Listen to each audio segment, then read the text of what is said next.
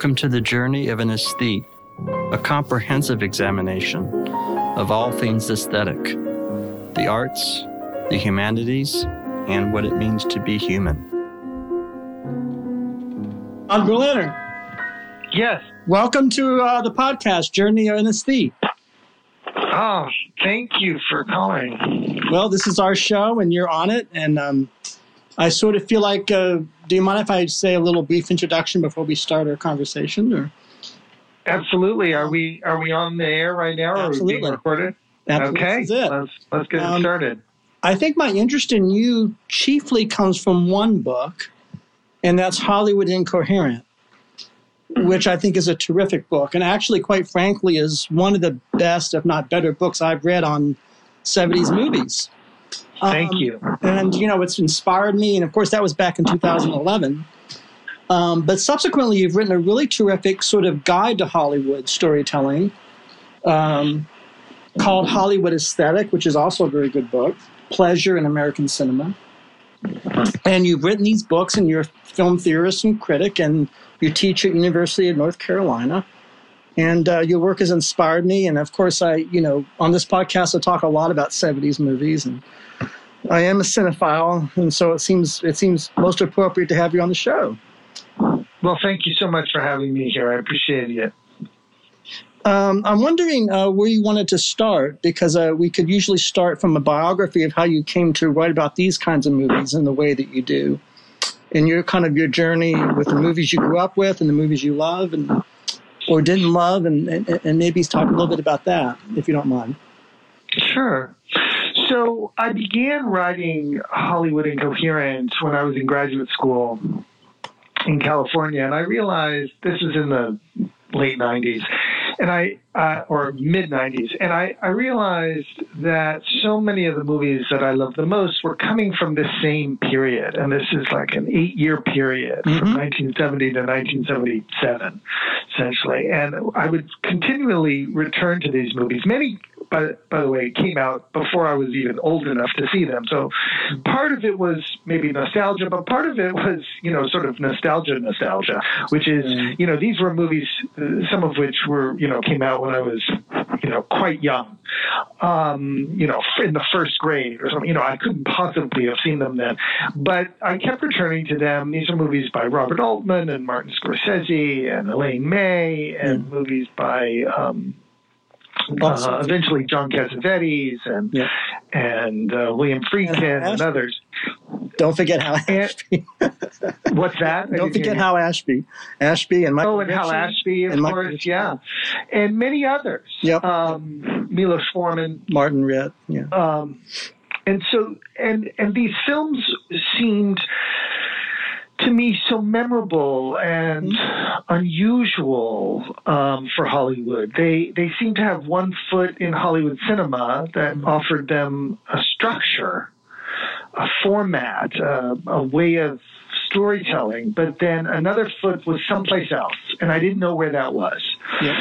And I wanted to figure out what was going on, meaning what was going on in the film industry at the time that would allow these unusual films to be made, and then and then they just sort of stopped. Right by the end of the '70s, they just sort of stopped, and you would get a few films here and there that would be working in that same vein, but May- may I- mostly from I- Hollywood they were. Hold, hold that thought mm-hmm. because I, an idea occurs to me. Yeah. There, there, I believe there are a few movies that I call 70s movies that came out in 80 and 81 that have a 70s Yeah. spirit, like Used Cars comes to mind by Bob Zemeckis, which seems very 70s Yeah. to me. You know, Breaking Away comes to mind from 79. Um, Mhm. And of course, uh, uh, Cutter's Way. You know, the, Mhm. the, those are just the titles that come to mind. So I don't think that the, the spirit stops necessarily. But go ahead. I didn't mean to interrupt.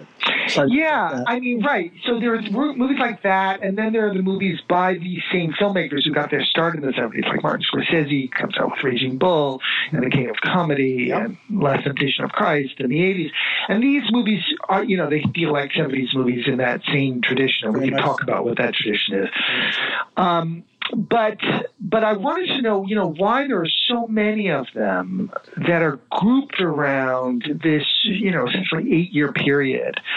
Um, what was going on in the industry and what defined those movies? What was what were the formal properties that I and so many other people were responding to that said, you know, that was something special, that was unusual. Mm-hmm. And so that really is what set me on that investigative path um, was to just to try to figure that out. Mm-hmm. And and you know, my conclusions are in that in the in Hollywood Incoherent, which you which you referenced. Um, and so that that was my initial sort of impetus for writing that book. The second book, Hollywood is did you want to hear about did you want me to go there? you want to stick with 70s? Well, I, I, if it were up to me, we would talk. I don't know how much time you have. Probably uh, not as much time as I like. We would be we talk about 70s movies all night. Can't do that. Don't okay. have all night.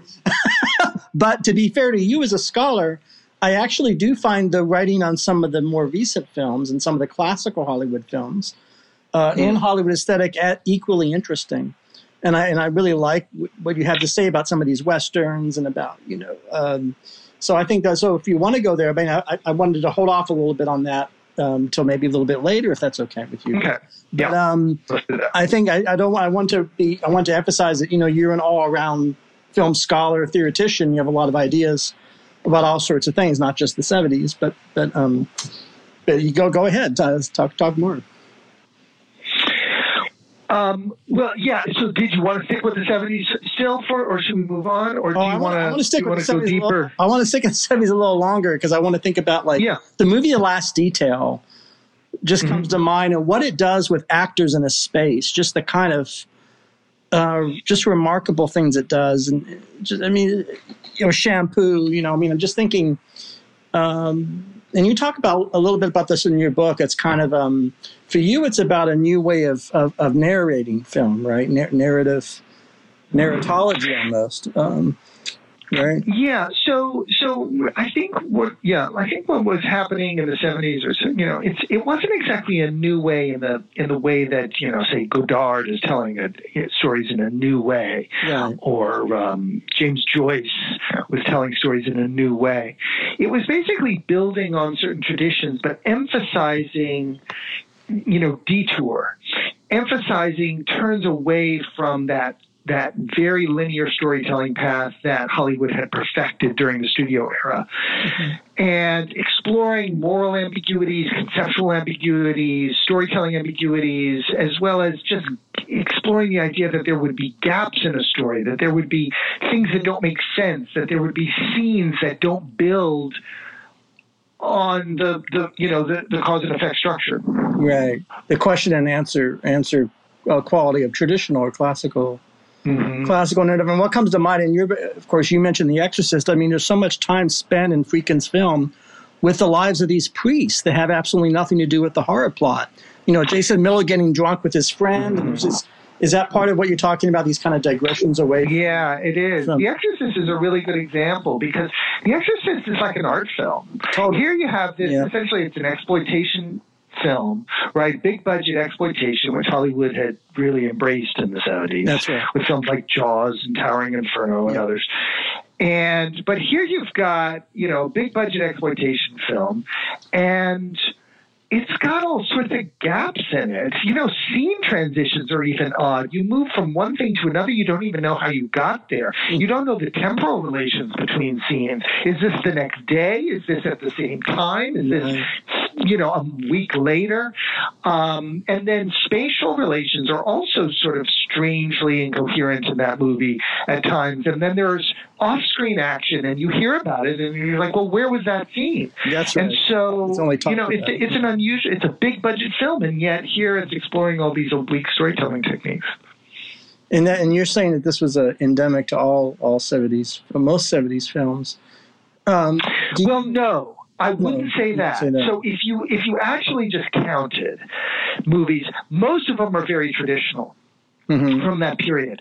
But what happens in the 70s is that there's this other type of movie that becomes very popular, you know, this more oblique storytelling yeah. that I'm discussing, that becomes very popular and is appearing in really big budget movies like The Godfather Part 2 and The French Connection and The Exorcist and movies like that. Right.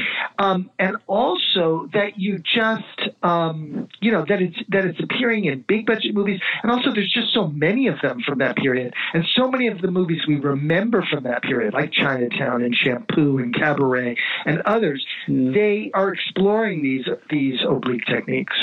It's interesting if you, I think about one of my favorite directors, Michael Ritchie. You know, mm. his movies in the '70s, like Semi Tough and Prime Cut yeah. and Smile, are highly unusual movies.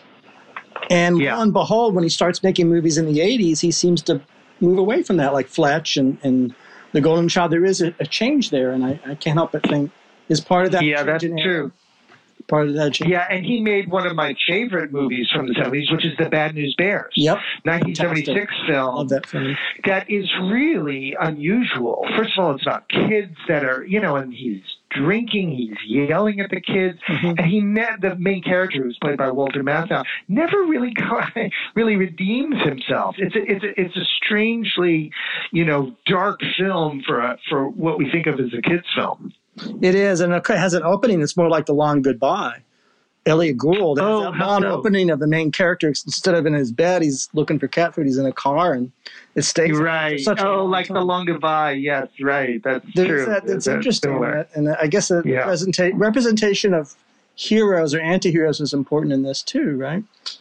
Yeah. Well, also he made the candidate in um, I think it's '72, yeah. and that movie is also unusual because it's got you know Robert Redford, who's a you know a leading man, gorgeous. He plays the senator, but you know, you, you, as the movie goes on, you start to, you know, question whether this wholesome guy is really in it for the right reasons. And then it has one of the most interesting and ambiguous endings, uh, which is also a characteristic 70s right. gesture, which is to, to end on a scene of, of irresolution.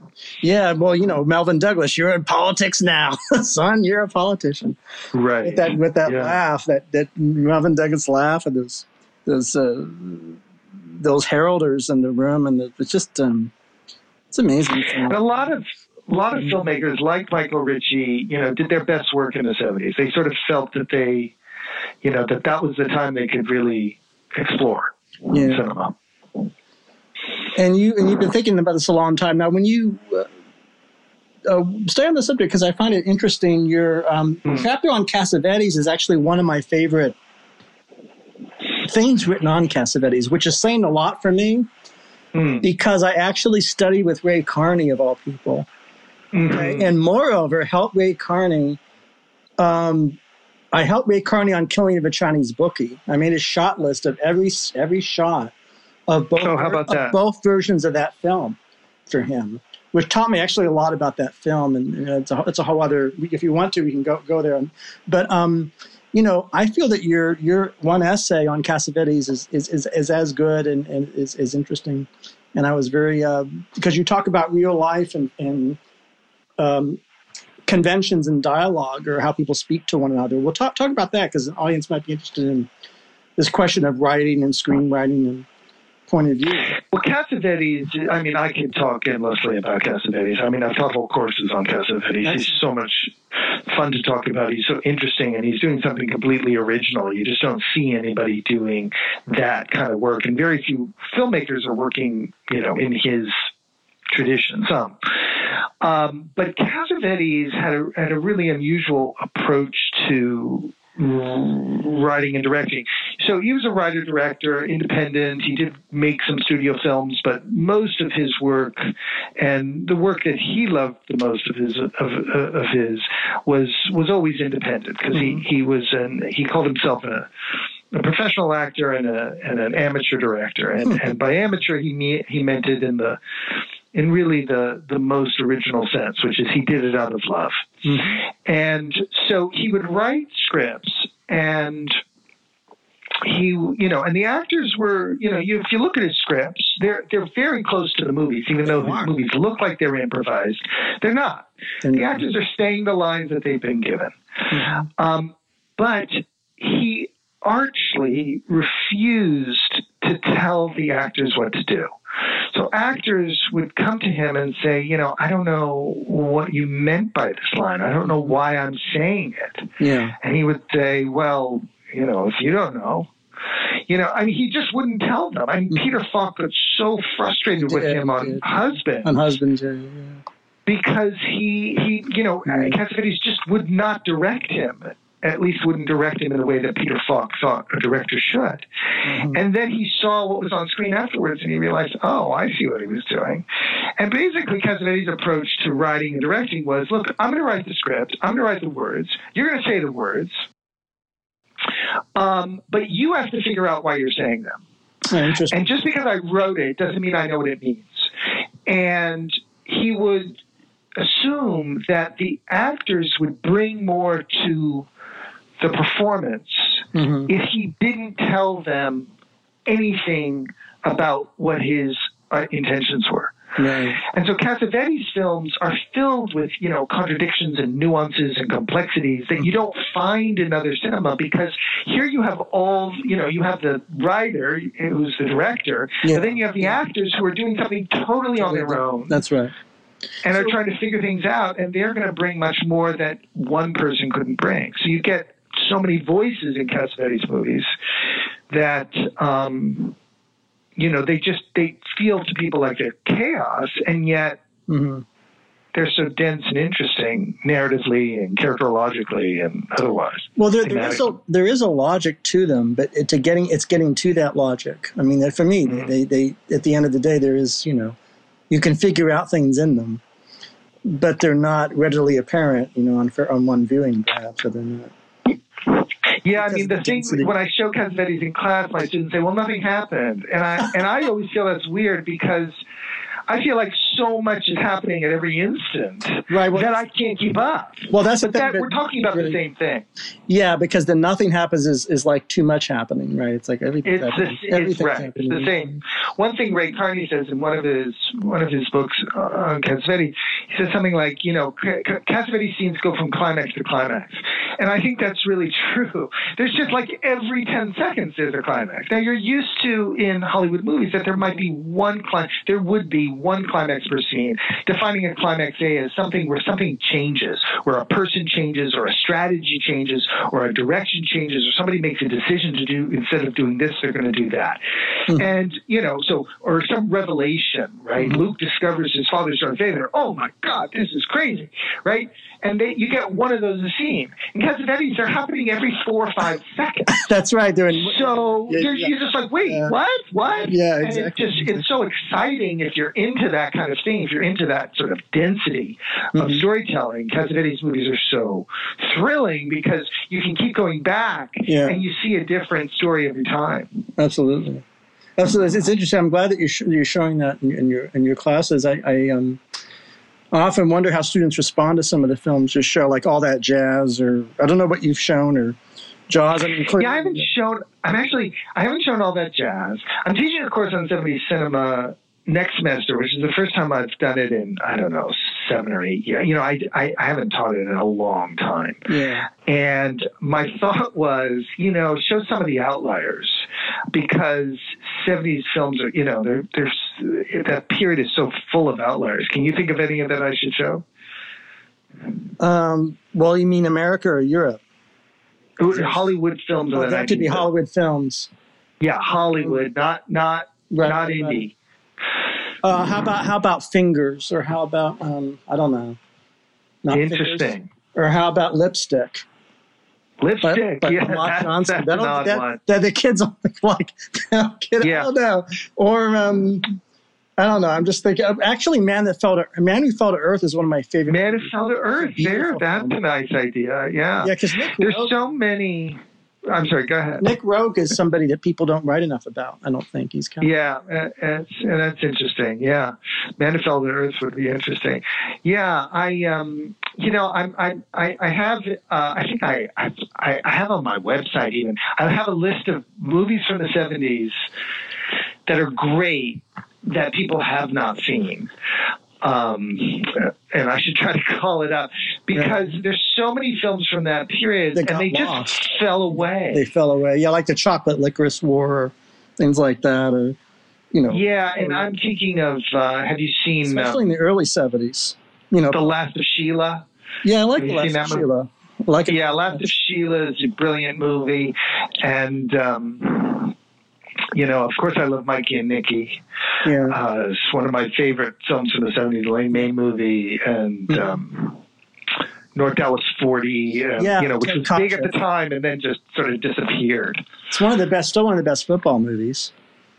Absolutely right. I think. Yeah, so yeah, it's interesting, but I'm sure with every every class, kids respond in different ways. I guess depending upon the era, depending upon you know thing thing. You know, I'm sure. I, I, sort of feel like back to Cassavetes. Do you think he's had a profound influence influence on streaming television and indie film currently? He clearly has, right? On Lena Dunham and on people who. Yeah, not not so much to tell you the truth. He has had an influence. Um, it's it's often indirect, you know, um, but there's not a lot of people who are working in that tradition. I you know I would count Mike Lee as an example. Very much so. You know, as a you know a sort of descendant of Cassavetes, um, but there are not many people who are making that kind of movie. I think his film Shadows where you know had a really strong impact on the independent filmmaking scene of the 50s and 60s Yeah. and so there were lots of people who realized from shadows oh you could actually just make a movie you could pick up a camera you know get together a few thousand dollars you could make a movie Mhm. um, but you know, beyond that, there there are not a whole lot of people that I would say are working in that tradition. Hmm. You know, Elaine May, Martin Scorsese, um, and you know, a handful of others are fan were fans of of Cassavetes. Yep. but you know, most people, you know, are doing something different. Mhm. Um, you know, I think, um, you know, maybe Bob uh, Rafelson, Mhm. you know, was working in the 70s, and I think he probably was influenced by Cassavetes. You know, a film like King of Marvin Gardens It's not exactly a Cassavetes film, but it does have that, It you know, strangely surprising density. Um, uh, but um, but it's it's not like he was. You know, I think when you look at histories of cinema, Yeah. you don't see. You know, he's not like uh, Francis Ford Coppola Yeah. or a Martin Scorsese, where you kind of you see their influence everywhere Interesting. on American cinema. You don't really see it. In, you have to trace it with Yeah, I, I, I, I do see it, but I think what you say, I think we're, I think we're both ready. So I think what you're saying, it hasn't been this, it hasn't created a school or a thing where you can sort of trace it. yeah, or But I, style. do, but I definitely see it in what actors do, especially on streaming television. I see things that Hmm. I feel like are would not, so? would not be possible were it not for Cassavetes. Um, what are you thinking of? well, uh, Lena Dunham's Girls, for example. A lot Mhm. of a lot of um, well, most I think actually um, a lot of it has to do with the time frame that that that the time frames that quality TV uh, or, is working with. You know, like The Sopranos. I think there's a there's a there's a there's a um, allowance at that time frame of, of episode, episodic television enables directors and actors to do things that I do think come out of, but not not completely, but maybe more indirectly Cassavetes, and I do see traces in. Hmm.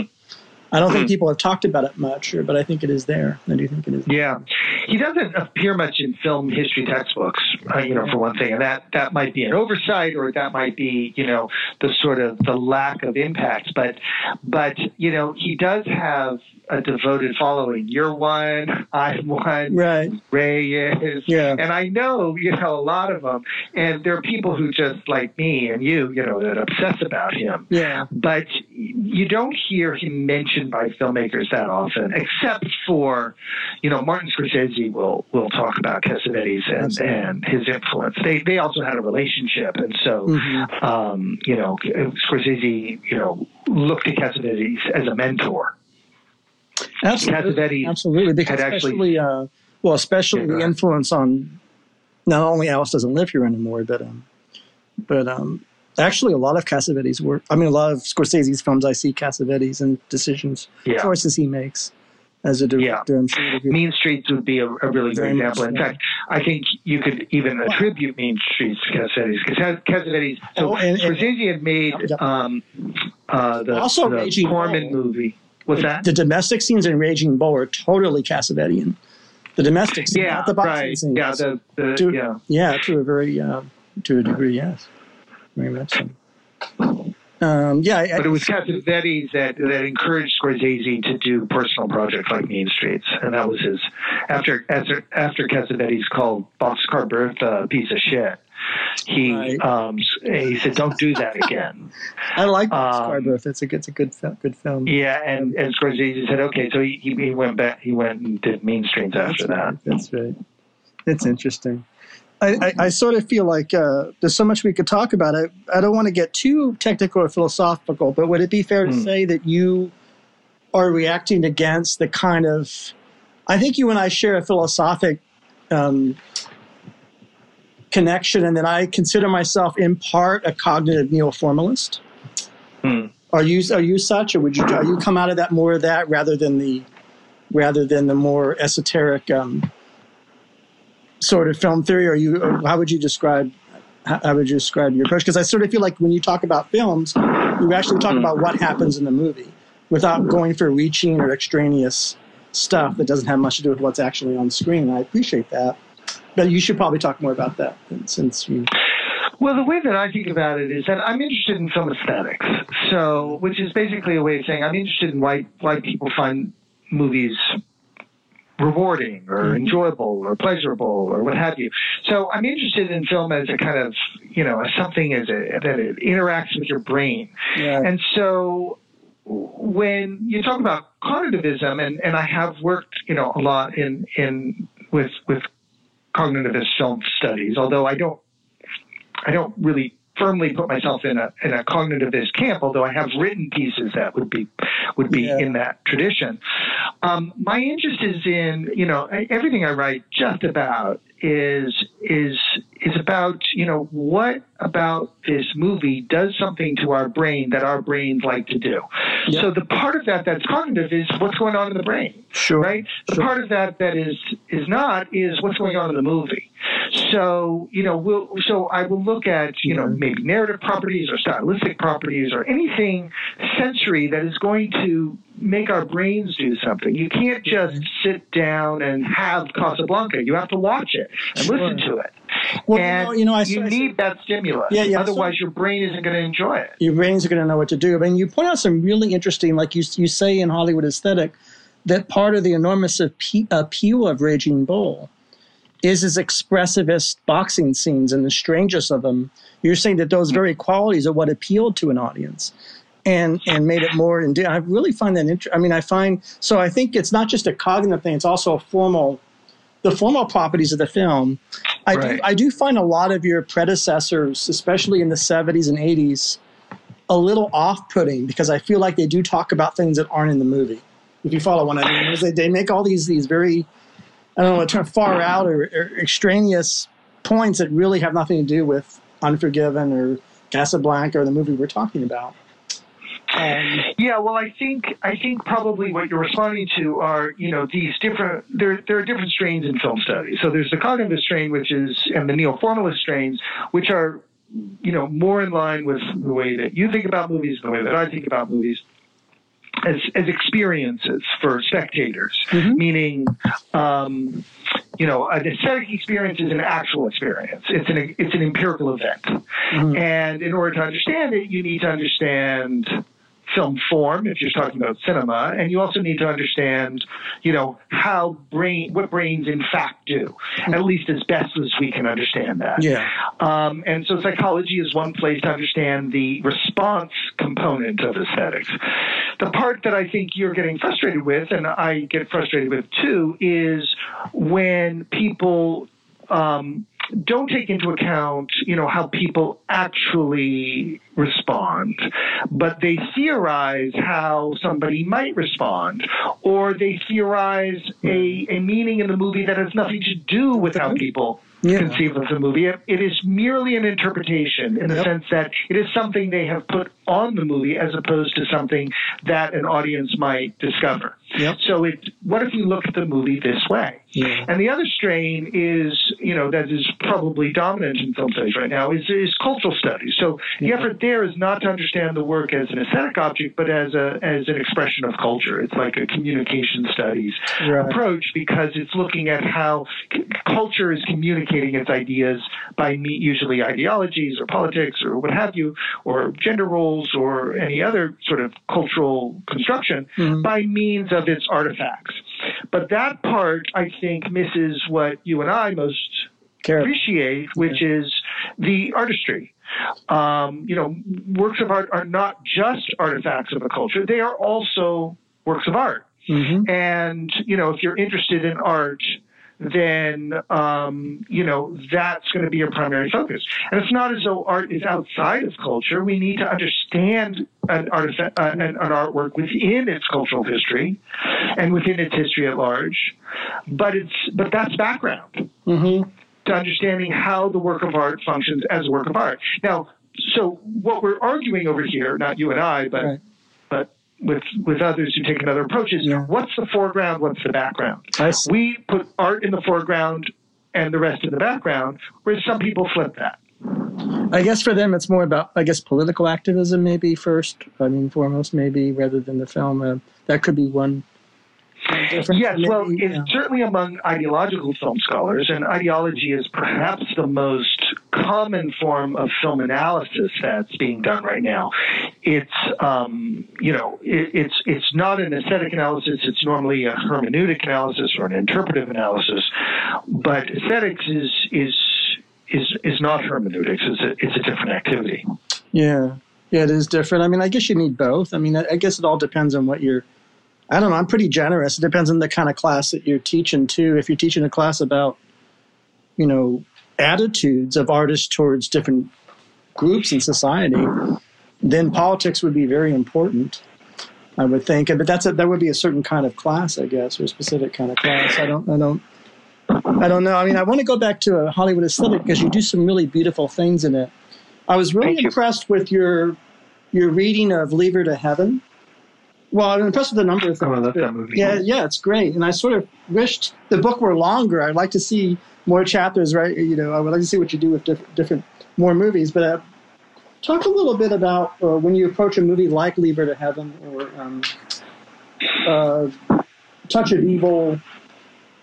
What are you trying to convey in your book or to a class? What are you What are you saying? Look at this or yeah, it's funny because I'm actually showing Leave It in a class on Tuesday. Excellent. So, um, yeah, uh, I think, uh, well, first of all, we should explain to your listeners Leave It to Heaven because it's not like Citizen Kane and Casablanca where right. everybody's heard of the movie yeah. if, if they haven't seen it. Um, Leave It to Heaven was a 1940s uh, Fox film that uh, was a big success at the time, but was really forgotten afterwards. But it's it's a it's it's interesting today to people like me and and maybe you and others because it it's you sort of can't believe it got made at all. it's such a strange object. It, it just doesn't behave in the way that you expect a Hollywood movie to behave. And it's, you know, the main character for this, first of all, this is a 1940s movie, and the main character is this psychopath woman who's a murderer. And yet she's, she's, she's actually, you know, quite interesting and mm-hmm. kind of lovely at times. Mm-hmm. It feels very modern that way because mm-hmm. it it feels like one of these um, characters, you know, from like House of Cards or something, where right. where you know they're just evil, but but mm. they're interesting. Um, and your protagonist gets kind of mixed up with her, but she's this this sort of strangest sort of femme fatale you can imagine mm-hmm. because she doesn't behave like the femme fatales of of noir films. Yes, and and some people would include this movie among the noir, mm-hmm. but um, but it's also in Technicolor, which is also strange because well, Technicolor at this time was was a format that was normally reserved for big budget spectacles, action films, costume pictures, musicals, not for dark films about you know psychopathic murderers. Mm-hmm. Um, so you know this movie has has this real str- it's a hard movie to get your head around because it, it's it, it's often behaving in a way that seems so strange and un- unpredictable i'll tell you something that um, uh, the um, the uh, producer of the film, Darryl Zanuck, hmm. said to describe to describe it. I'm reading here. I was just looking this up while I was talking. Um, she talking about the um, the main character. Mm-hmm. He Zanuck said she deliberately kills her own unborn child, drowns the crippled brother of her husband, Mhm. and endeavors to send her own adopted sister to the electric chair. And yet, despite all of this, there are certain things about her that you rather like. Yeah. And that's you know he's getting at the, the sort of paradox and, and Paradox, contradiction yeah. of this movie. But but to answer your question, I you know what I look for in films are.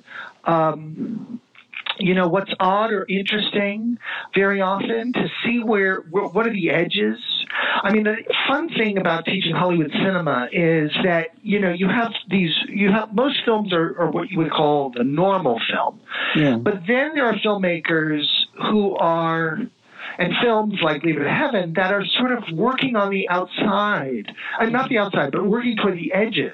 They never transgress. They never become an art film. Right. You know, Hollywood doesn't make art films, Yeah. uh, except very rarely. Mm. Um, but but there are Well, films don't- like Leave It to become- I Heaven mean- and Touch of Evil that, mean- that are right. You know, they're almost there. They're right on the edge, especially Touch of Evil, uh, and and Leave It to Heaven. Yeah, you're right. I mean, they're not Rivette films.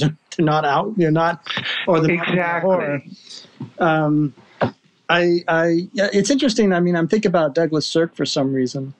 I don't know why it comes to my mind. Do you teach Sirk? Well, probably because he made Technicolor movies. yeah, probably so.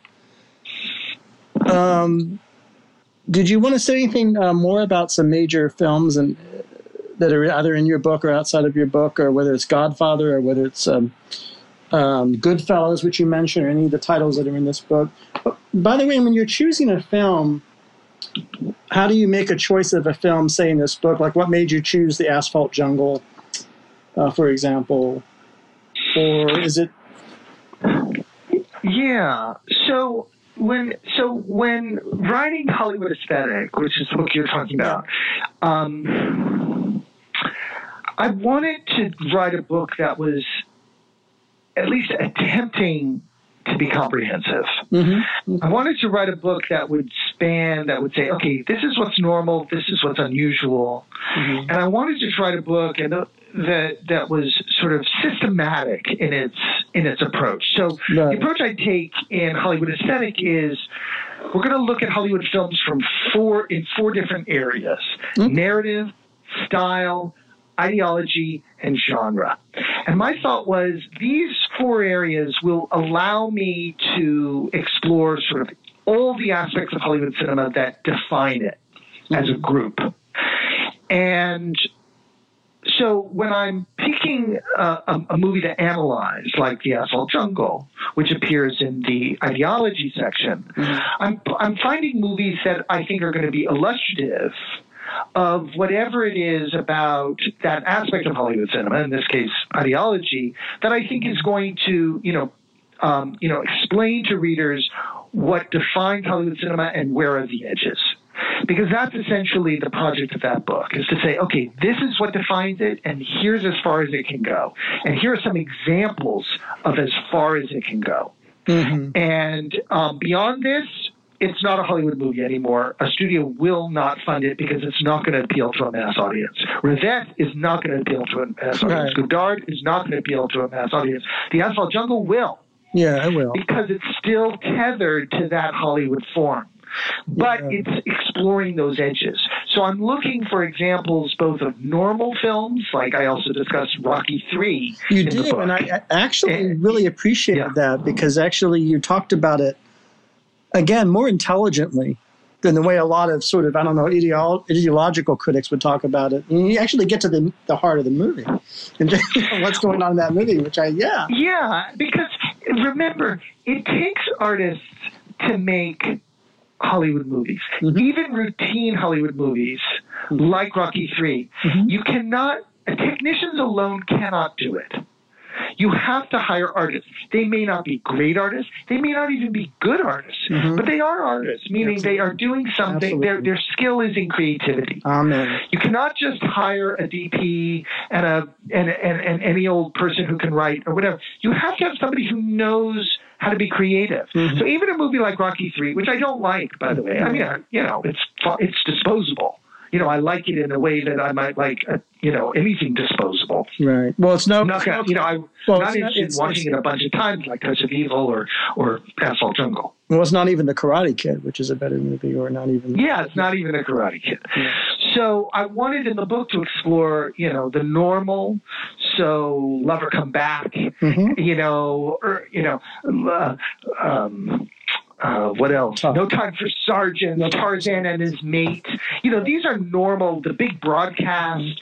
These are normal Hollywood movies, and I wanted the book to sort of define normality. And then I wanted to say, you know, but here are the edges. And I figured that between those two practices, you're going to see what Hollywood is capable of, and also what its limitations are. Everybody needs an anchor in life. You, me, just everybody. Anchor made this whole show possible. I'm immensely grateful to them. You too can use Anchor to make your own shows and create your own vision. Download the Anchor app or go to anchor.fm to get started. Uh, for you, those limitations functions are basically intent and style. Like if you're if you're a studio, there's certain things you don't want to do because you're trying to communicate to a X amount of people, a lot of people, right? And so that that Mhm. sort of um, that kind of is a question of intent, right? Like what, what's your you know this, that's all part of it. That that, that seems to me pretty pretty straightforward. Well, the main thing about a Hollywood film, you know, it has to appeal to a mass audience because that's its business model. Mm-hmm. So it's got to be comprehensible by a mass audience. And if it's not, Yeah. Hollywood's never going to fund it. Right. I mean, they might accidentally fund it. They might, you know, just fund something and then it turns out that it was not what they thought it was going to be. Mhm. But they're not going to do it if they think it's not going to have mass appeal. And anything that's unclear or that's shot in a in a in a highly unusual form is, is is not going to get funded. Mhm. And that's why, you know, it's interesting when these outliers appear, when these films that, you, you, you know, I, I, I sometimes think about writing a book uh, like a sort of how in the hell kind of would be the title or something like, how did this come out of that system? Hmm. And, you know, like there are movies like um, Bigger Than Life and Mm. which I don't talk about in the book, and um, great film.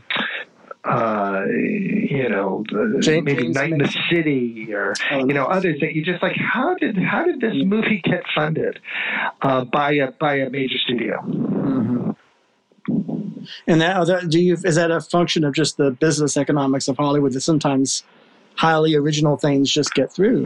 Just it happens. That's the mystery, you know. Mm. The that's what Andre Bazin called the genius of the system. that Yeah. you know, despite the fact that that they make Hollywood movies in a way that is somewhat similar to how car manufacturers make cars. Interesting. in this, you know, assembly line format. That despite all that, Mhm. you've got Casablanca, and you have the Yeah, yeah. Asphalt Jungle, and Leave It to Heaven, and Unforgiven, and you know, like these these really great movies. You know, some of the great works of art of the 20th century, right. and and, right. and sometimes in the 21st century, Mhm. and y- yet they came out of a system that would not seem conducive. You know, Orson Welles said the the um, um, the enemy of art is the absence of limitations. He's right. And well, actually, actually, and- Stravinsky said, said the same thing. Stravinsky. Said what did Stravinsky say? Well, Stravinsky said that you have to have um, you have to have a, a, a strictness of some kind of form yeah, in order for me to even Yeah. begin even begin composing. So that, it's- yeah, it's a similar exactly. Because the classical form inspires yeah, creativity, And that's you know that's how Dickens, Dickens wrote novels in a Mhm. serial format. It's one of the most restricted formats for writing a novel. You can't write Ulysses that way, yeah, but you can, you know, you can write Oliver Twist, sure. right? And Shakespeare Oh yeah, also worked in a highly constrained format, a Renaissance stage, and yet you you know you you can't do um, you know Samuel Beckett, but you can do Hamlet, you do Hamlet. right? Let, let me ask you a question about teaching. It, it occurs to me that I'm wondering, have you? I'm sure you've had students even though today I guess students I, I, I understand are rather sophisticated, they've seen everything and maybe not. I don't know. You probably you would know better, of course, because you teach. Um, have you ever had a moment where somebody was really um, unfamiliar with something really great, like say a Citizen Kane or She Wore a Yellow? I don't know. Um, How Green Was My Valley or something like that, or Asphalt Jungle, and they'd never seen it before. By by, they never had Turner Classic Movies. They never and it just blows their mind. Have you had experiences like that where students have, have, have seen something and been knocked out by it? Um, like oh, every class. Every class. Yeah. students students have not seen these movies. I do an exercise on the first. So I teach I teach the intro once a year or so. I teach Intro to Film Studies, which oh, okay. is the at our, my university, which is University of North Carolina Wilmington. Mm-hmm. Yep. We, you know, to become a film studies major, you have to do well in this intro class. Mm-hmm. So it's a kind of high stakes class for oh, students. Oh, yeah. And on the first day of class, I say, I, I, put up a slide, but you know, before I've even lectured, just as they're sitting down, I put up a slide, and the slide says, take out a piece of paper and write down the five best movies ever made. Hmm, that's tough. And then, you know, and then, uh, you know, so I put that aside. And then, you know, sometime that day, I say, okay, take out your list. Now, cross off every movie that's in English. And I say, how many people have, have any movies left? And maybe, you know, out of the class, maybe 20% have hmm. any movies left. And I say, okay, now cross out every movie that was made – um, during your lifetime. And my kids, you know, my students are like 20 years old. So, and I say, okay, now how many movies are left on your list? And there's all, usually just a handful, right? And this is a class might have over 100 students. And so, the, say, so these, know, students, these students aren't, aren't automatically writing pickpocket or Andrei Rublev or they're not doing that, right? They're not, or, or, no, yeah, they're not. Yeah. They don't know. They love movies, but they only know what they know. Right, right. And you know, it would be quite a coincidence, wouldn't it? You know, if if the five best movies ever made were made in my student's lifetime in English. You know, that would be weird. Yeah, it would. And so my job there, and I tell them this, is my job is to expand that list so that you get exposed to things you you know you don't know one thing last semester a, a student said um, you know i can't really relate to many of the many of the films you showed in this class and i said that's great that's exactly what i'm going for mm-hmm. i want to show you movies you cannot relate to because i need to expand your horizons and expand the, the things that you can relate to and and cinema is a good way to do that what's an example of a film that um, would expand a, a, kid's mind. That you know, just any film that comes into your consciousness. You know, this film bigger than life, or would it be Fat? Well, I you know, Playtime. Playtime, you know, the, Jacques Tati movie. Yeah. You know, who knew such a movie could, could ever be made? Yeah, it's amazing. Uh, you know, probably your your your listeners haven't seen it, but it's it's one of the great works of art oh, yeah. of the 20th century, and it's yeah. a you know it's Jacques Tati. It's it's almost unwatchable. It's so strange. It's so hard to watch. Well, it is. It, um, is, it is funny though. You don't think it's funny, yes, and he thought it would be a big success in the U.S. That's why he, he, he gave it an English title. But it just it went so far, yeah, and I mean, you know, I'm I'm not really giving your listeners a sense of what it is because it's such a strange movie.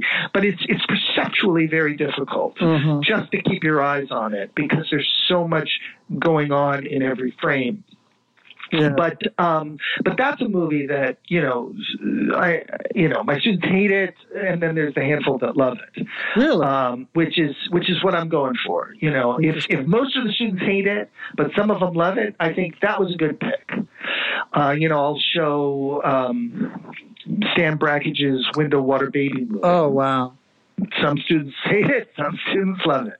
Now, do the um, students that hate that particular movie, is it because they have certain beliefs about what should be shown in a film or not shown? Is it more of a of, of a prosaic nature, or is it the overall? Oh, that's film? interesting. Yeah, that's actually some of it is exactly that. They uh, they think this is not. You know, I've had a student. In, I when when I get comments, you know, I get student evaluation because it's at the end of the semester. Mm-hmm. They remark more on that movie than any other. And one student did say, "This is not art," and then another student said, "Show it every class meeting before class. You know, it, Yeah. it's it's a polarizing film, but I think students found it, find it disgusting. It depicts a, a, the birth of Stan Brakhage's first child. Right. So you know, in Well, the 1950s, in the by the way, before no men less. did that. You can't get get more interesting than that. But um, Yeah, I, it's Yeah. certainly interesting. So, but you know, these are films that you know they they blow my students away. I you know I showed getting back to seventies movies. I I showed a few years ago. I showed the Brian De Palma film Phantom of the Paradise, oh wow. 1974 Oh, Brian De. Palma film, and you know nobody in the class had seen it, and one of my students decided that that was his favorite movie. He just decided to become a now this is my favorite movie Yeah, you know, and it's one of those '70s outliers that we were talking about. absolutely. Well, maybe all of most of De Palma's movies are outliers, even though they they hear so closely to genre and Hitchcockian conventions. They're still all kind of unusual. When you say from body double Yeah, well, to- he could go. He could go either way. He could do Sisters, and then he, but he could do Carrie, and he could do, I you know, think, The I Untouchable. Carrie's a little bit unusual. I don't think that's Yeah, it is a little unusual, but it's pretty. It's it's it's. It, I mean, in some ways, it's set a formula, but it's also following a formula. Mm-hmm. Um, it's certainly not as unusual as as sisters. yeah, Sisters or Yeah. Of the Paradise. Paradise, yeah. That's something. What do you account for the extraordinary popularity of certain movies, whether it's Titanic or Scarface? Um, I mean, movies that are kind of, I don't know that that. Um, well, I mean, I guess they're. You know, I, I'm sure you thought a lot about this. I mean, I think there are some movies that are that are just insanely popular because of the actual qualities of the film. They just move people, and I'm sure that's a that's a thing. But then there are other films that it may not that may not be the reason. It may be something else. It may be it's interesting, right? Sort of beloved films and Well, yeah, I mean, you know, if you could, if you could answer that question, and I could answer that question, we'd be rich. that's right. Um, it, it's very hard to predict what's going to be a hugely popular success, but a movie like Titanic has kind of all the elements yeah. of of huge success. Meaning, it's it's a well-made film, which we could talk about what that means. Mhm. But it's a well-made film that also is designed to appeal to multiple demographics. right. So the way that you know, sort of one of the big differences between Hollywood today and Hollywood, say, of the studio era or of the 70s, even, which is after the studio era, is you know, movies today have gotten so expensive and to to make and to distribute that you you know most studios are looking for huge blockbuster successes and the only way to do that is to appeal to multiple audiences a film like asphalt jungle say or leave it to heaven well leave it to heaven is a little bit different but asphalt jungle you know it's designed it's not going to appeal to to huge numbers of people it's going to appeal Right. to people who like that kind of movie but a movie like Titanic, it's Mhm. got love story, it's got disaster film, it's got a lot of action, it's got big stars, it's got Yeah.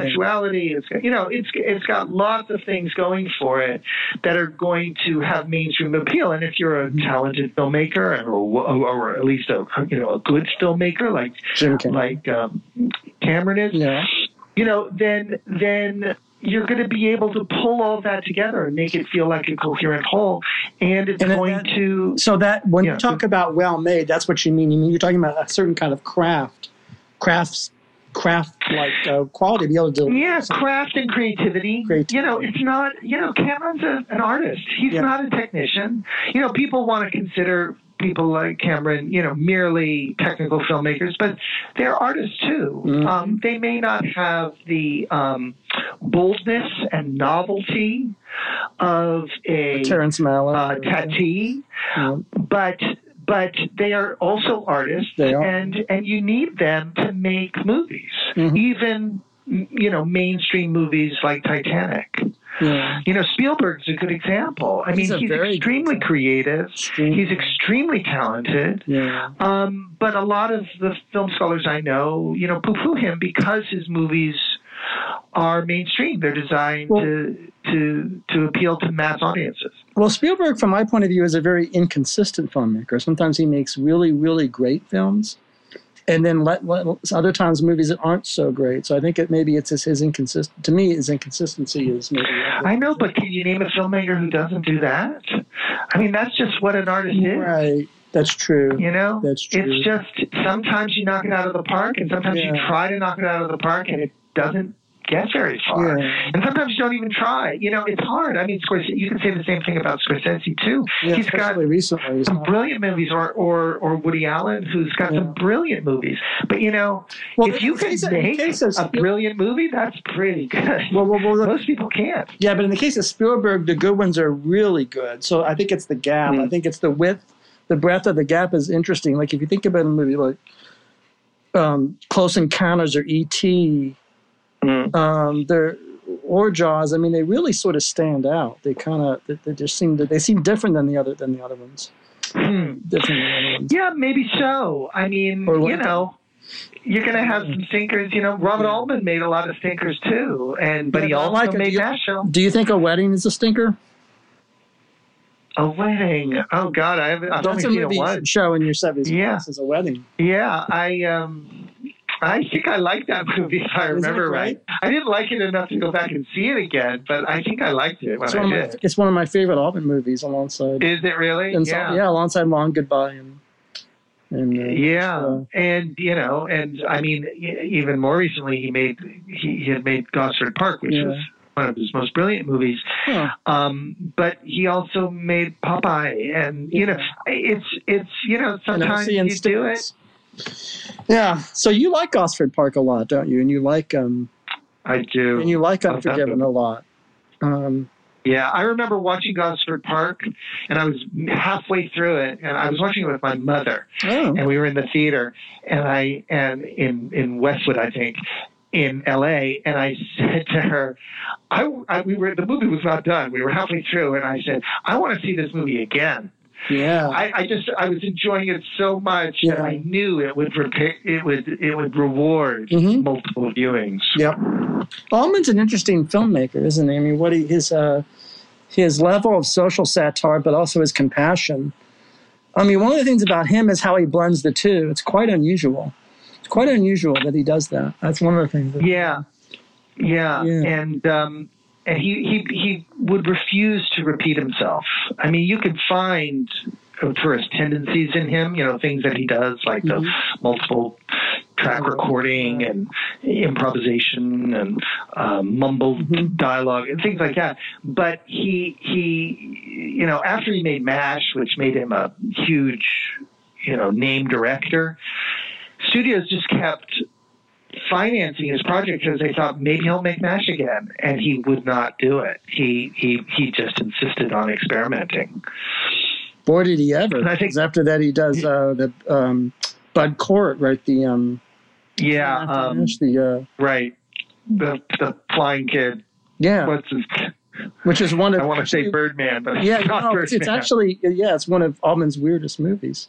That's It's saying a a lot. strange Brewster movie. McCloud, Brewster McCloud. Brewster McCloud, right? Yeah. Not Birdman. Yeah.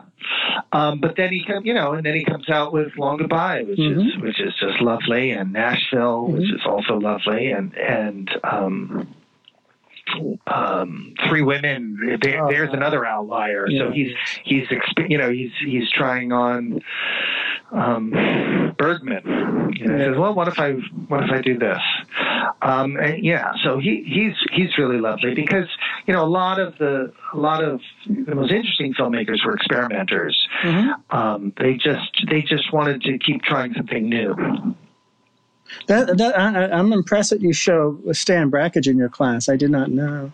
Hear, hear me just reading from these books. I would think you were just teaching, you know, Goodfellas and teaching. They Casablanca. teach Hollywood. That's fantastic. Yeah, well, I teach Hollywood cinema. I, you know, I'm teaching a course right now in the studio era. right. Um, but I teach other things too. Mm-hmm. So I, I my my scholarship is almost all about Hollywood cinema. Mhm. Although I do write on some general issues of narrative and style and and continuity editing and other things.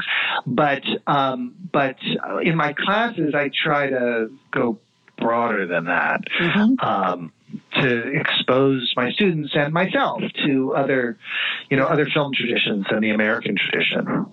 Where do you, when you look uh, uh, outside of the class to what's happening in Hollywood studios today or, or what's just happening in film over the past, I don't know, 20, 30 years, and what do you see and what's your, what's your, I know that's a big question because there's a lot going on. I mean, are there, are there trends in, in film language or style or, or, or audio or sound or acting that you find noteworthy that are unusual or different or, or is it, is it, uh, what do you, what do you make of what's going on? In, well, I guess the first thing I would say, and I don't think I'm a, I'm certainly not alone in saying this, but uh, Hollywood is not doing very good work today.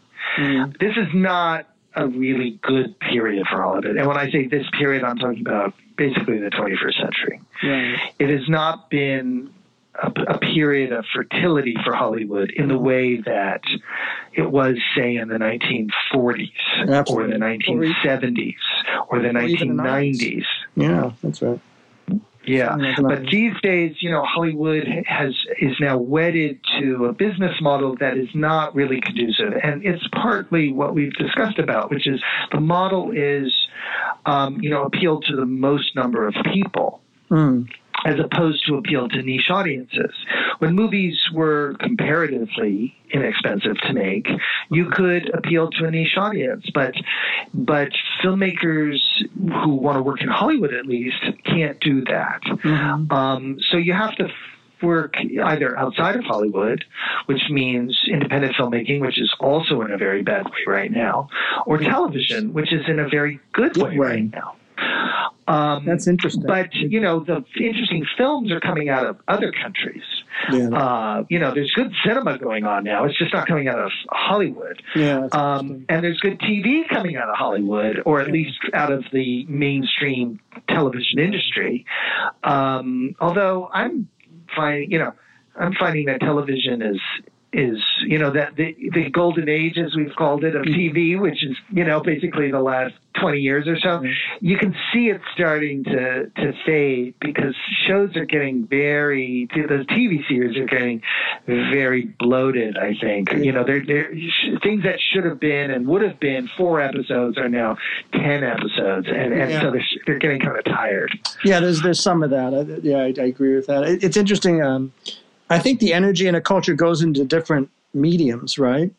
So I yeah. guess you could be in an era in which poetry is king, possibly. Right. I mean, and that would have been Renaissance England. Renaissance, Renaissance, or you could be in an era. I just pulled that out of a hat. I mean, an, era, an era. You could be in an era in which moving images are the thing, or, or music, or maybe right. maybe you could be in an era in which many mediums are are, are flourishing. I don't know, but it, it seems to me that only natural that these things change with time, and right, it's sort of that seems like to me. Yeah, and it's it's not all just natural too. It's also um, designed that way. So I think a lot of good um, artists are going to television. Um, you know, moving image artists. Mm-hmm. So I'm talking Absolutely. about writers in particular, right. but also directors and others, but mostly writers, because they know they have more control in television yeah, than they, they do in movies. So they can actually run the show if yeah. you're the writer, and you you can have some assurance that the writing is going to make it to the screen. Whereas in TV, you really don't have, I'm sorry, in movies, you don't have, you know, that, that kind of assurance. Well, that's, that's it. I think that's why streaming television has been so, um, so noteworthy, you know. I mean, it's even, even a little show like Glow, uh, which I really like, that has 70s influences all over it. I don't know if you've seen Glow. Does it? Yeah. Is that the one about the wrestlers? Yeah. Yeah, I haven't seen it. Yeah, I highly recommend it. I mean, there's just there's a lot of or Julia Child, Mel, Mel Mayron's new new show is very good about Julia Child. And there's, there's, there's a lot of lot of stuff there, but I, I just sort of feel like yeah, that's kind of where the energy went and went to this. Yeah, the creative energy. You mean? Yeah, yeah. I hear you. I think I think you're right. I think I think a lot of the talent has gone in that direction because you can do more interesting things, more unusual things, things that TV really can't, uh, that movies really can't do. The other thing about TV that is um, special, you know, when compared to movies is, you know, movies you've got two hours approximately, and you know, how well can you get to know your characters? But when you have TV shows like Better Call Saul, and you know, mm. that where there there are multiple seasons, yeah, they are. The writers start to explore character in a way, or at least they can, in a way that is really quite interesting Absolutely. because because they know the audience knows these characters very well. So if the character does something out of character, say, the audience will say, huh, I wonder what's going on, as opposed to, oh, I guess that's who this person is, or oh, they must have made, a, you know, this is this character doesn't make sense. It, it becomes you start to trust that the character has a whole, and so when they do something out of character or unusual, or they say something in a weird way, you you notice it. So there's a, there's a tremendous amount of subtlety you can get away with with television because the audience knows the characters so well. Yeah, that's one advantage built into the form, is what you're saying, right? It's kind of it's mm-hmm. kind of a mm-hmm. possibility built into the yeah. The, advantage of movies, of course, is you can get in and get out. You know, there's yeah. something kind of lovely about that, the cleanness of that. Yeah, you can get in and get out. And, you know, so I still tend toward movies, even though I, I think today television's, you know, at least mainstream television is doing much more interesting things. I still, you know, my my heart goes back to movies because I love the way in which it's, you know, it's it's not ongoing. Of course, movies now are are are, are sometimes borrowing that episodic format that mm-hmm. TV popularized, but that's still not most movies. That's still right. just you know uh, the the series films that that that are so popular. Do you do you mind naming a couple movie titles that are again, I'm sure this is asked, asked of you by many people, um, that are kind of unknown or not celebrated or reviled that Allah Ishtar you think should be reconsidered and, and, and, and, and liked that aren't or, or what any titles that come to mind? well, yeah, you know, sort of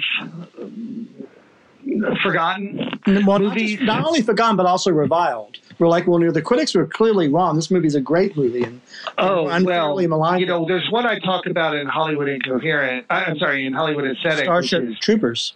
Starship Troopers. Which I, yeah, I mean, Starship yeah. Troopers is one of the most brilliant science fiction movies I've ever seen, yeah. and it's it's it was blasted when it came out. There's been a, a kind of effort to rejuvenate, mm. you know, its reputation among some some commentators, but for the most part, it's um, it's you know it, it, it's it's still considered a you know a, like a fascist movie and a and a, mm. and a straightforward sci-fi film, but it's brilliant and it's it's strange and it, it, it does things that I've never seen a movie do. Any movie. Well, your your, your uh, reading of it is is very is is unusual, but you do stick to what's in the movie and you make you do make a case for it. I mean, I, I feel. Yeah, like I don't think it's unusual, but maybe that's me. um, well, you know, what I mean, what I mean yeah. is, uh, well, not well. You're saying the film is unusual for one thing, but also, yeah, you know, it's unusual from my point of view, and it's, the way I've looked hmm. at it. But but so I, I have re, I've reconsidered that movie now, having read read that, and I, hmm. I sort of feel like you the start the movie that emerges from your pages is very much a very sophisticated social satire, political satire. Um, yeah, on the one hand, people right. And I mean, the thing I love about that movie, and the thing that made me want to write about it, is it it it does not have a coherent center. Ah, um, I see. You know, it, it is a social satire on the one hand. I mean, it's a it's a, it's it's a war film and an anti-war film, and and ah. how do you get away with that? I mean, the only other movie I can think of that you can say that about is Patton. Yeah, that's right. Uh, another '70s movie. That's right. That's Um, but but you know, try to write a war movie that's an anti-war movie. Both and not not a fake war movie, but a real war movie. You know, like a movie that is celebrating war, mm-hmm. but that is also satirizing the celebration of war. You know, so it's it's it's got a lot, to, and that's just one of the things that's going on in that movie. It's I, you know, it's it's a I call the movie perverse because it, it's yeah. turned the wrong way. Yeah, but there's all sorts of movies you, that. In your, yeah, I, I, should tell the audience that you use words in a special way. In your books, you use words like uh, uh, perverse and incoherent as terms of praise. Yeah. Often that these are these are virtues of, of the films. Often you're talking. Yeah, I know. That's special. Kind of... Special. Uh, you want to talk about about your um, kind of like the way you use the, you, the way you use abduction. In there they talk about the abduction of certain things and Oh uh, yeah, that's not my word. so that's actually a term from philosophy. But Yeah. um, but yeah, incoherence. So I use incoherence in Hollywood incoherence. I use incoherence. So I think of incoherence. Well, a snowball is coherent, right? Right. Everything is sticking together. Something that's incoherent is things are not sticking together, right? See, They're, they're kind of falling apart, like a drawer full of knickknacks, right? Is incoherent. So I don't mean it in the in the um, uh, sort of figurative sense of it doesn't make any sense, although Mm-hmm. sometimes that you can, you know, that's that is how I use Uh-huh. it. But but I really need it in the literal sense of things aren't sticking together. Something's going over here and something's over here, and you right. cannot find a place to, where they can exist in the same in the same structure. Um, and Well, so so, some some of us think that that's what our life is actually like, at least the real in the real Yeah. world. But but anyhow, go ahead. That's, that's Yeah. That's probably so so Hollywood Incoherent is about how this this you know way of making Right. movies uh, you know this incoherence within movies is was was was strangely popular for a, for you know less than a decade um, and then in in that book and also in uh, Hollywood Aesthetic I use the term perverse to me so perverse literally means turn the wrong way perverse so verse means turn and Ron around. and and per is you know wrong way. So um, pervert, and and I think of that as you know it's related to incoherence in that there's something that is sort of sticking out, something that is not facing the right direction. So we tend to use the term perverse in the moral sense, which is Right. somebody who's morally perverse if they're like a child molester or something right. like that.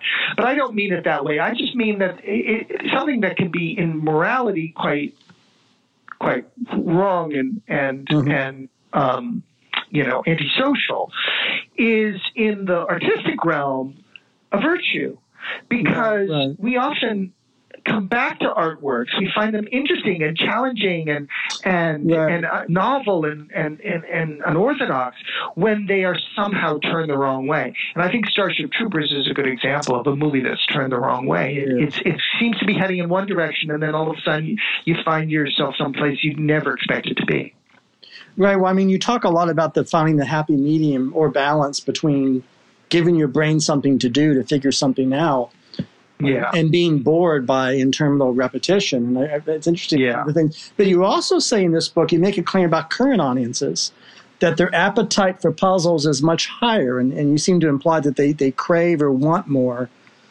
uh, puzzles Yeah, films is- than they used to. Is this true? Yeah. That's interesting. Yeah, it's I'm speculating there, but I, I, I what I'm seeing is that there is an appetite for puzzle films at the narrative level. That's right.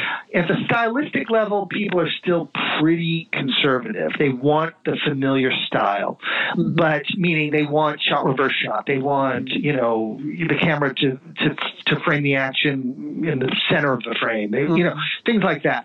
People aren't you know, filmmakers in at least working in the mainstream tradition aren't really working with unusual styles. When Hollywood experiments, it's usually at the level of stories. That's right. It's telling unusual stories.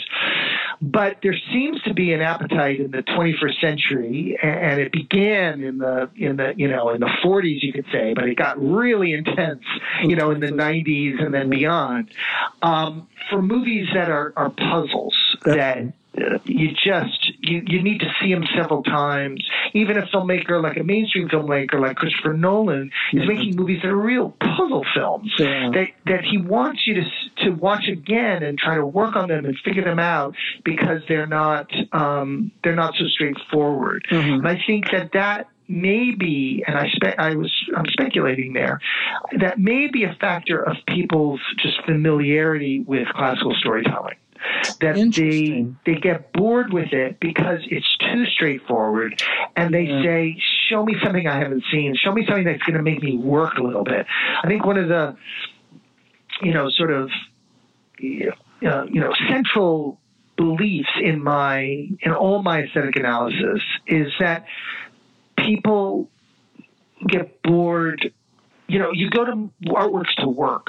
Mm-hmm. If you're not working, you're bored. And you know, we think of art as escapist, and it is, but it's escapism in of a particular sort where you're actually doing something with your brain. You're not just couch potatoing. Right. You are thinking, and if you're not Mhm. thinking, not you're you're you, you're tuned out. Right. It's just background noise. Mhm. But if you're engaged, you're working. hmm Uh, and I think people, you know, by all accounts, people are engaged by Hollywood movies. They're cheering. They're jumping out of their seats. They're standing in line. They're weeping. They're screaming. Mhm. It's not like they're just sitting there watching passively. People love Hollywood movies, so they Mm-hmm. must be working. So my effort in that book is to say, well, what are you doing? What what work is the movie making you do? Yeah. What is the work? What is? How does this work? Right. What's your? What's your? What's your? Um, so you, you're you're. Do you mind talking to the audience about analytic philosophy and, uh, and abduction? you want to talk about getting with that guy using that? Where you Are you sure you want to go there, Mitch? sure? it's heady stuff. It is. Yeah. So, um, all right. So the concept of abduction, which is not stealing children in in, Right. in philosophy, um, the concept of abduction comes from Charles Peirce. Uh, That's I mean, I don't know if he originated it. I have read he Peirce, certainly yes. dis- hmm well, yeah. So he certainly, you know, um, investigated it. The, the idea is that there are different types of reasoning. So the, the two most common forms of reasoning are deductive reasoning and inductive reasoning. Deductive reasoning is what's called strict logic or crisp logic. That's, you know, two plus two equals four. There's no way for it not to be. You don't need to prove it Mhm. by looking at examples. It is true according to deductive reasoning, which is crisp logic. hmm Um, so logicians work and mathematicians work um, deductively. Scientists work inductively. Inductive reasoning is making observations and drawing conclusions. So a good scientist uses scrutiny. They they they observe the world or they set up an experiment. They make a prediction.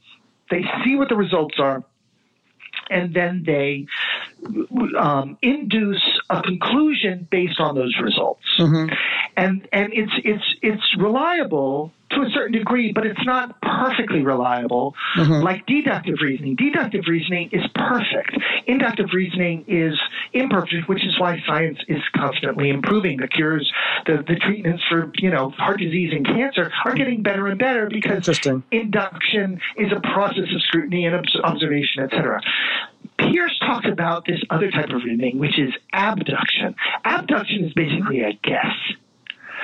You you're presented with information. You're like, well, maybe it's this, and it can just sort of pop into your head, or you might, you know, work at it for a while. Right. So if you're looking at an an anagram, for instance, or you know, like you might use abduction. Not That's right. you're not going to use deduction. It's not going to work. Mhm. You could use induction, but it would take forever. Yeah. But abduction, you could just like glance at it and say, "Oh, this is fishmonger," right? You know, like, Yeah. but all the words are like you just sort of it pops into your head, and you take a guess, and maybe you got some letters wrong. Maybe it isn't fishmonger. Maybe it's Right. something like fishmonger.